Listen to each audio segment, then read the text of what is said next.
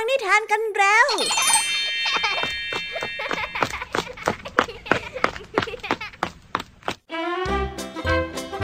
สวัสดีค่ะน้องๆ ยินดีต้อนรับเข้าสู่ชั่วโมงแห่งนิทานกับรายการคิสอาสำหรับวันนี้พี่ยามีและกองทัพนิทานหันษา พร้อมที่จะพาน้องๆ ไปตะลุยโลกแห่งจินตนาการที่เต็มไปด้วยความสนุกสนานและข้อคิดต่างๆ มากมายกันแล้ว ไปตะลุยโลกแห่งนิทานกันเลยค่ะนิทานในเรื่องแรกวันนี้ เป็นเรื่องราวของสองพี่น้องที่ไม่มีความสามัคคีต่อกัน เพราะต่างฝ่ายต่างก็คิดที่จะเอาชนะกัน นั่นจึงทำให้ทั้งสอง มักจะคิดแผนการเพื่อสร้างความได้เปรียบให้แก่ตัวเอง และนอกจากนั้นนะคะ ยังเอาแต่วางแผนให้อีกฝ่ายต้องเสียหน้าอยู่เสมอ เรียกได้ว่า พี่แกล้งน้อง น้องก็แกล้งพี่โหแล้วอย่างนี้จะสามัคคีกันได้เมื่อไหร่ล่ะคะเนี่ยสงสัยว่าจะต้องไปรอลุ้นและเอาคำตอบพร้อมๆกันในนิทานที่มีชื่อเรื่องว่า พี่น้องคู่กัดกันแล้วล่ะค่ะและในนิทานเรื่องที่สองในวันนี้มีชื่อเรื่องว่า การรับกรรม ซึ่งในนิทานเรื่องนี้เป็นนิทานที่อธิบายสาเหตุ ที่บอกและอธิบายว่าทำไมนกกากับนกกาว่าวจึงมีความสัมพันธ์บางอย่าง ที่ยากที่จะอธิบายตามกฎของธรรมชาติ บอกได้เลยค่ะว่า นิทานเรื่องนี้เป็นความดราม่ามหัศจรรย์และมีความสนุกแบบที่น้องๆคาดไม่ถึงแน่ๆตำนานนกกาเหว่าเนี่ย เหมือนกับเรื่องราวอื่น ๆ ที่น้องๆเคยได้ยินกันมาไหมนะ ติ๊กตักติ๊กตักติ๊กตัก ปล่อยให้ดาวกันไปก่อนดีกว่าค่ะ แล้วเดี๋ยวไปหาคำตอบพร้อมกันในนิทานเรื่องที่สองของพี่ยามีนะ กับนิทานที่มีชื่อเรื่องว่า การับกรรมนิทานภาษาพาสนุกในวันนี้ ขณะที่ทั้งสองลุงหลานกำลังนั่งอยู่เพลินๆจู่ๆเจ้าจ้อยก็ตื่นตาตื่นใจกับความรู้ใหม่ และได้ชวนลุงทองดีจินตนาการถึงความรวยไปต่างๆ นานา ทั้งสองลุงหลานจึงแข่งกันว่า ใครนั้นจะใช้เงินได้คุ้มกว่ากัน ลุงทองดีก็ไม่ยอมหลาน หลานก็ไม่ยอมลุง ซึ่งทำให้เจ้าจ้อยต้องคิดอย่างหนักเพื่อให้ได้ล้มช้างอย่างที่ตั้งใจเอาไว้ เอ๊แล้วคำว่าล้มช้างที่ว่านี้จะมีความหมายแบบไหนกันนะไว้ไปรอรับฟังและติดตามเอาใจช่วยลุงหลานนี้พร้อมๆกันได้เลยนะคะ เป็นไงกันบ้างล่ะคะ หลังจากที่ได้ฟังเรื่องเล่าของพี่ยามีกันไปบางส่วนแล้วเนี่ย น้องๆพร้อมที่จะไปตะลุยโลกแห่งจินตนาการกับรายการคิสอากันแล้วหรือยังเอ่ยนั่นแน่ถ้าน้องๆพร้อมกันแบบนี้แล้วก็ เราไปรับฟังนิทานเรื่องแรกกันเลยค่ะ กับนิทานที่มีชื่อเรื่องว่าพี่น้องคู่กัดไปฟังกันเลย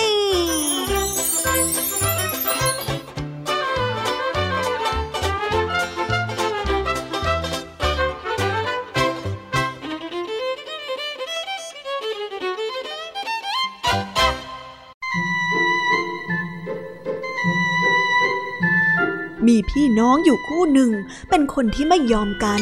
ต่างฝ่ายต่างก็คิดที่จะเอาชนะกันให้ได้ ไม่มีใครยอมใคร ไม่ยอมให้ใครได้ผลประโยชน์เหนือกว่าใครมาตั้งแต่ยังเด็ก จนโตย่างเข้าสู่วัยหนุ่มแล้ว วันหนึ่ง พี่ชายกำลังทำสวนผักอยู่อย่างแข็งขัน คนเป็นน้องได้เกิดความรู้สึกหิวขึ้นมา จึงได้บอกกับผู้เป็นพี่ไปว่า พี่จ๊ะฉันเหนื่อยมากเลยอะวันเนี้ย นผักไปส่งที่บ้านงานตั้งหลายเที่ยวแล้วอะ ฉันกลับไปอาบน้ำอาบท่าก่อนนะ อยากจะเอนหลังนอนงีบสักหน่อย เออเออพี่ชายไม่พอใจนัก ที่น้องนั้นจะละมือจากการทำงานก่อน แต่ก็ต้องจำใจอนุญาตแต่โดยดี ได้สิ เดี๋ยวพี่จะทำอีกสักชั่วโมงหนึ่งถึงจะกลับ ถ้าหากว่าเรากลับพร้อมกันทั้งคู่เนี่ย เดี๋ยวเจ้าของสวนเขาจะว่าเราเอาได้ น้องกลับไปก่อนเถอะ เมื่อคนเป็นน้องได้กลับไปถึงบ้าน ก็ได้รีบไปถามยาย ยายจ๋า มีอะไรให้กินบ้างอะจ๊ะ มีปลาย่างอยู่ตัวหนึ่งกับน้ำพริก กินเสียสิลูก แต่เหลือให้พี่เขากินด้วยนะ ยายได้ร้องบอก ขณะที่ตำน้ำหมากอยู่ที่ชานเรือน คนที่เป็นน้องมีนิสัยที่ชอบกินหนังป่ามาก จึงได้ลอกเอาหนังป่าไปกินจนหมด แล้วก็กินเนื้อปลาด้วย จากนั้นจึงได้เหลือเนื้อปลาให้กับพี่ชายแค่ครึ่งตัว พอพี่ชายได้กลับมา ได้เห็นว่าน้องชายนั้นได้ลอกหนังปลาไปกินคนเดียว ก็เกิดความไม่พอใจ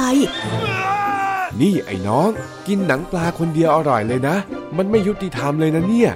อะไรอะฉันก็เหลือปลาให้พี่ตั้งครึ่งตัวแล้วยังไงล่ะ จะว่าไม่ยุติธรรมได้ยังไงอะ คนที่เป็นน้องได้เถียงข้างๆคูคู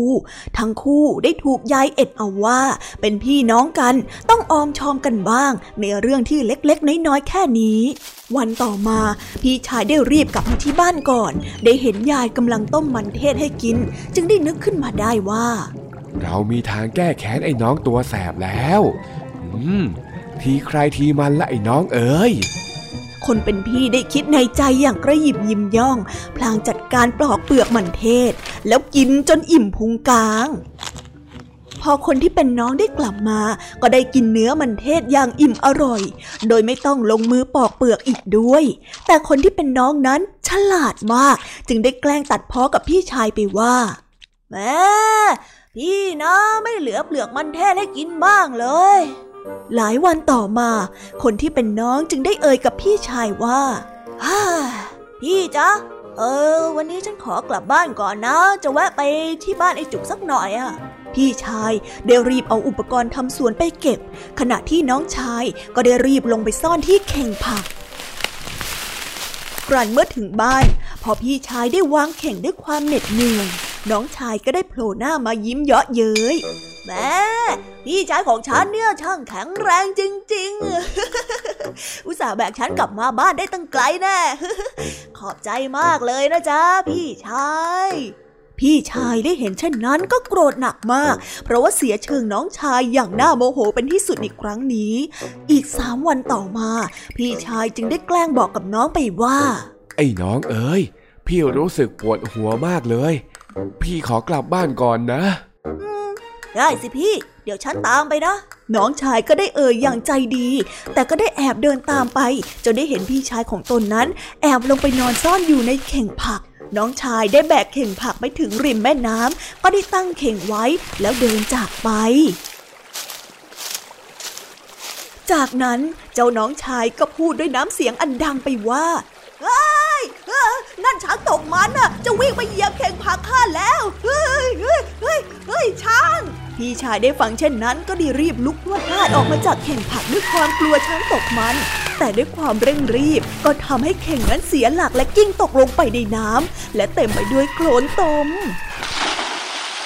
พี่ชายได้ตัวเปียกและเปื้อนโคลนเลอะเทอะเต็มไปหมด น้องชายกับเพื่อนๆ จึงได้พากันหัวเราะอย่างขบขันเป็นที่สุดดูเด้ตัวเปียกมาเลย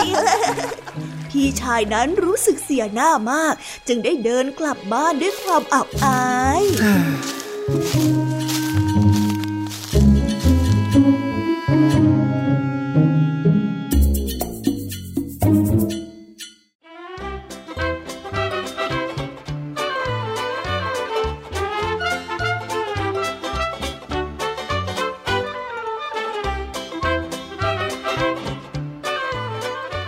ม้ว่าผู้เป็นน้องจะมีไหวพริบที่ดีกว่า และมักจะได้รับชัยชนะในการกัดแกล้งพี่ชายอยู่เสมอ แต่นี่ก็ถือว่าเป็นชัยชนะที่ไม่เป็นประโยชน์เอาซะเลยนะคะ เพราะการแข่งขันห้ามหันกับพี่น้องนั้น ไม่ว่าผลจะออกมาเป็นอย่างไร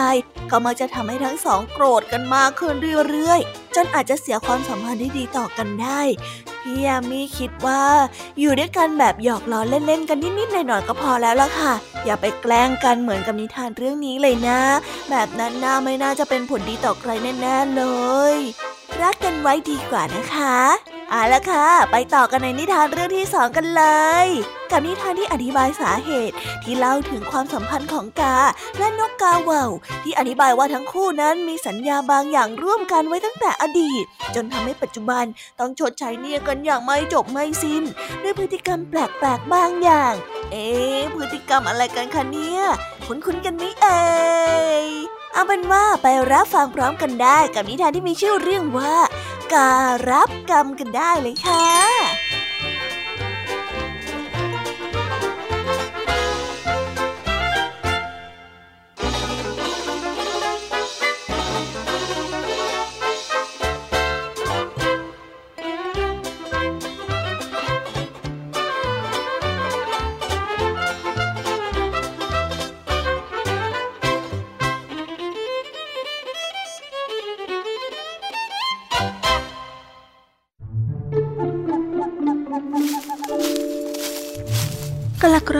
านมาแล้วมีเด็กใจร้ายคนหนึ่ง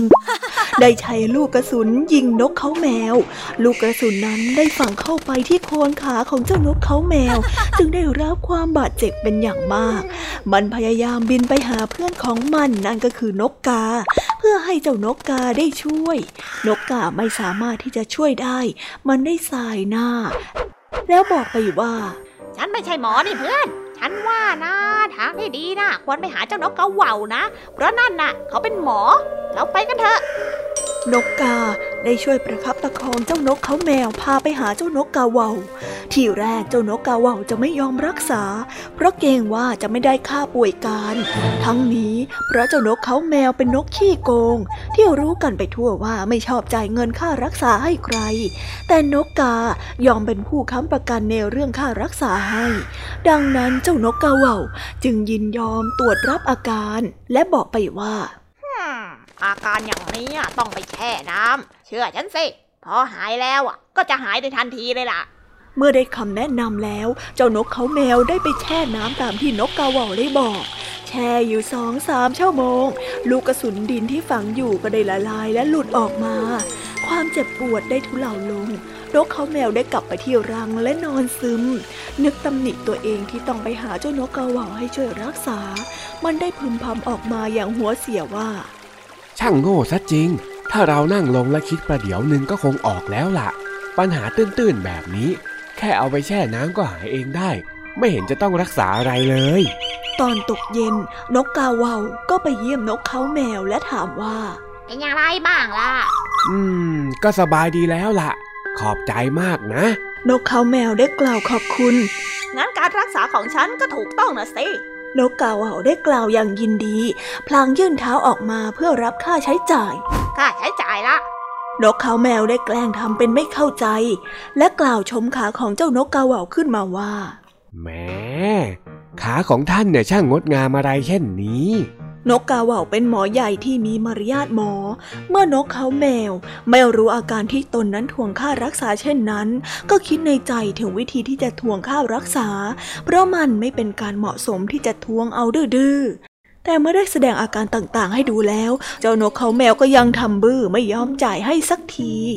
ในที่สุดเจ้านกกาเหว่าก็ได้ตัดสินใจว่า เหมาะไม่เหมาะก็ต้องบอกล่ะควรแสดงอาการสุภาพอย่างนี้ต่อไปคงไม่ได้ค่ารักษาเป็นแน่ เมื่อได้ตัดสินใจแล้วก็ได้บอกเจ้านกเขาแมวไปตรงๆว่า เรื่องค่ารักษาน่ะจะว่ายังไง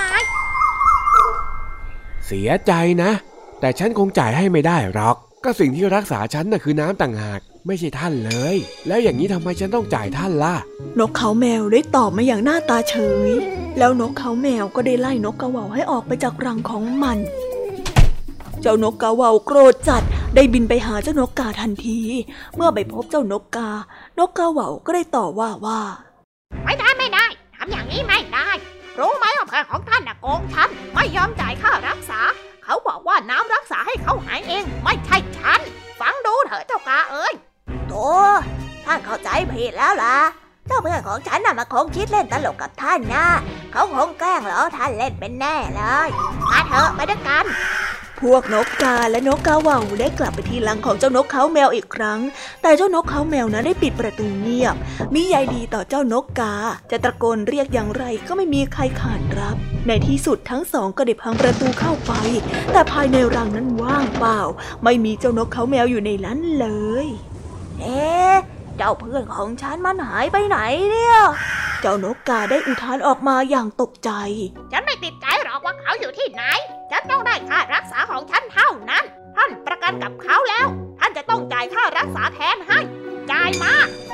นกกาเมื่อถูกเจ้านกกาเหว่าเล่นไม้นี้เข้า ก็จนปัญญา เพราะไม่มีเงินเลย เจ้านกกาเหว่าจึงได้เสนอเรื่องฟ้องเรียกค่าเสียหายจากนกกาต่อศาลผู้พิพากษาได้ตัดสินว่า นกกาอยู่ในฐานะที่จะต้องจ่ายค่าเสียหายให้แก่นกกาเหว่าตามกฎหมาย แต่ด้วยที่นกกาเป็นนกที่ยากจน ไม่มีเงินจะชำระให้กับนกกาเหว่าได้ จึงได้ให้นกการับใช้เจ้านกกาเหว่าต่อไป คือให้เป็นผู้ดูแลไข่ของเจ้านกกาเหว่า คำพิพากษานี้ นกกาเหว่าพอใจมาก และนกกาก็จำเป็นต้องยอมรับ นกกาได้โกรธแค้นเจ้านกเขาแมวมาก เมื่อออกจากศาลได้บินไปตามหาเจ้านกเขาแมวเพื่อฆ่าเขาเสียให้สมกับความแค้น แต่เจ้านกเขาแมวรู้ตัวเสียก่อน จึงบินไปหลบซ่อนตัวในโพรงไม้ และออกไปหากินในเฉพาะเวลากลางคืนเท่านั้น ซึ่งก็เป็นเวลาที่เจ้านกกานั้นนอนหลับไปแล้วด้วยเหตุนี้นกเขาแมวจึงต้องหลบซ่อนตัวอยู่แต่ในโพรงไม้ตลอดทั้งวัน จะออกมาหากินเฉพาะในตอนกลางคืน เพราะกลัวว่าเจ้านกกาจะทำร้าย และเจ้านกกาต้องคอยฟักไข่ให้เจ้านกกาว่าตั้งแต่นั้นจนถึงทุกวันนี้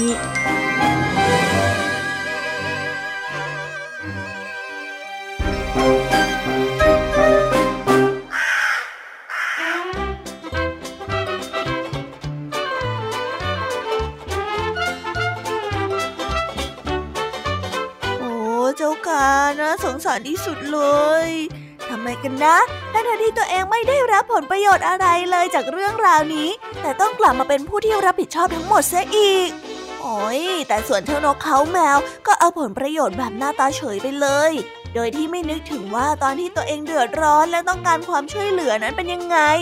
เฮ้ย เจ้ากาของเราก็เลยต้องตกอยู่ในสัญญาที่ต้องดูแลรับใช้เจ้ากาว่าวแล้วก็ทำหน้าที่เฝ้าไข่ ที่เรารู้รู้กันนั่นก็คือ การฟักไข่ดังเนื้อเพลงที่ร้องเอาไว้ว่า เจ้านกกาว่าวเอ้ย ข่ไว้ให้แม่กาฟักนั่นเอง เอาละค่ะ จบนิทานความสนุกในช่องของพี่ยามีกันไปแล้ว ไปต่อในช่องภาษาพาสนุกกันเลย ในช่วงนิทานภาษาพาสนุกในวันนี้ ทั้งสองลึงหลานแข่งกันมโนว่าถ้าหากว่ามีเงินแล้ว ใครจะใช้เงินได้ฟู่ฟ้ามากกว่ากัน งานนี้ลุงทองดีเก๋าเกมกว่า ก็เลยยกตัวอย่างที่หลากหลายมาทับไอเดียเจ้าจอย แต่เจ้าจอยเองก็ไม่ยอมค่ะ และก็พยายามที่จะล้มช้างอย่างลุงทองดีให้ได้เช่นกัน เรียกได้ว่าไม่มีใครยอมใครกันเลยละค่ะ ไปติดตามเรื่องราวความสนุกและความหมายของคำว่าล้มช้างกันได้ ในช่วงภาษาพาสนุกกันเลย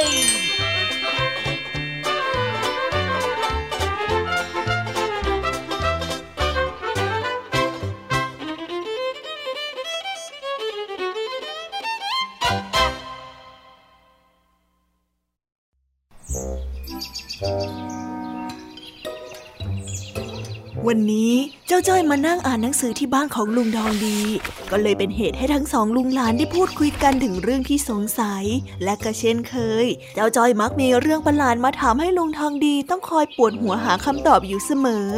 เอาละค่ะ วันนี้ลุงทองดีจะต้องเจอกับอะไรบ้าง ไปรับฟังพร้อมกันได้เลย เอ๊ะ คนที่รวยที่สุดในโลก มีเงินหน่วยสิบร้อยพันหมื่นแสนล้าน โอ้โหสุดยอดเลยอืมอะไรของเองอีกไอ้จ้อย ตื่นเต้นอะไรของเองล่ะเนี่ยนี่ไงลุงในหนังสือพิมพ์บอกว่า มหาเศรษฐีที่รวยที่สุดในโลก มีทรัพย์สินเป็นหมื่นหมื่นแสนแสนล้านเลย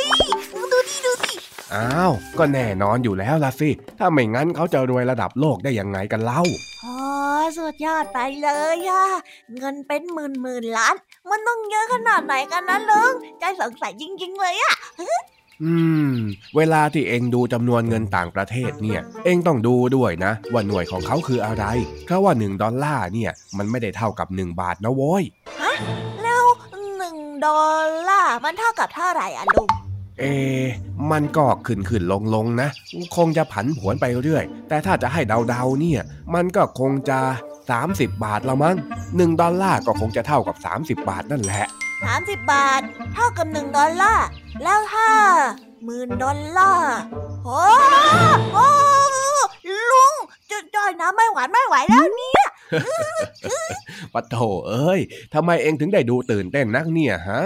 ก็เงินนะลุง เงินตั้งเยอะตั้งแยะเจ้าจินตนาการว่า ถ้าเอาเงินที่ว่ามากองกองรวมกันน่ะ มันจะต้องสูงเท่าภูเขาแน่ๆเลยจ้ะลุง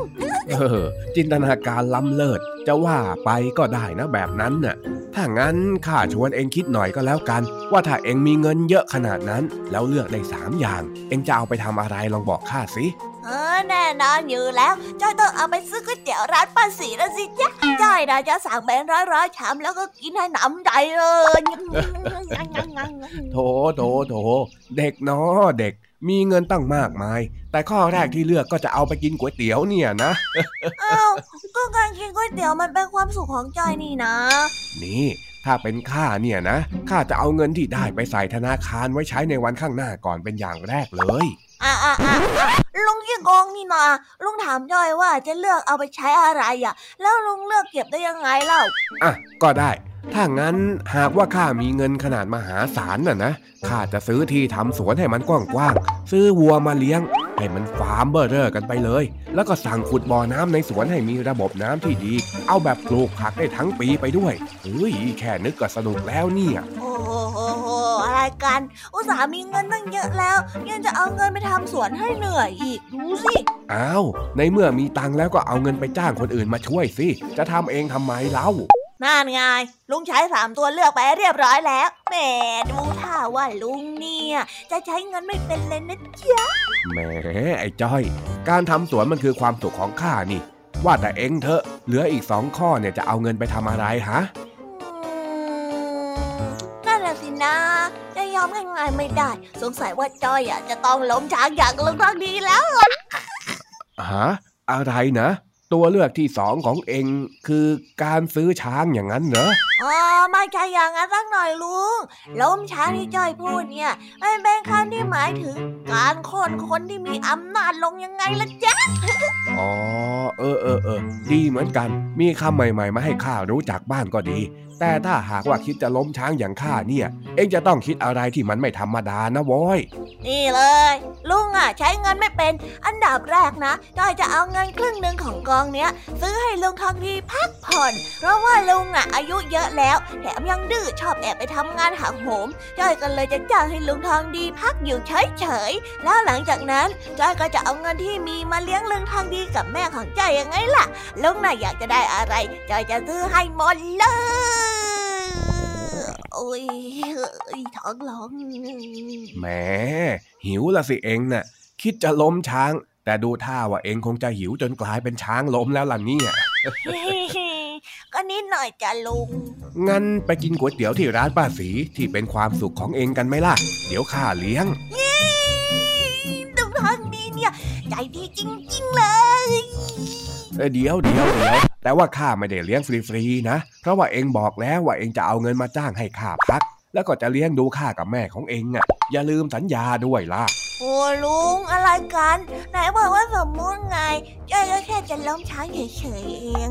อ้าวอ้าวนี่สรุปว่าเองจะไม่ดูแลข้าเหรองั้นข้าไม่พาเองไปกินแล้วดีกว่าโอ้ยโอ้ยโอ้ยโอ้ยก็ได้เดี๋ยวจอยจะดูแลลุงให้ดีที่สุดเลยจ้ะแต่ตอนเนี้ย ลุงดูแลใจกันเถอะนะนะนะจอยหิวแล้วอะดูที่ท้องร้องจกจกเออเออเออไปก็ไปแหมอ่อนเก่งเชียวนะเองเนี่ย เย้ไปกินก๋วยเตี๋ยวไปกินก๋วยเตี๋ยวไปกินก๋วยเตี๋ยวว้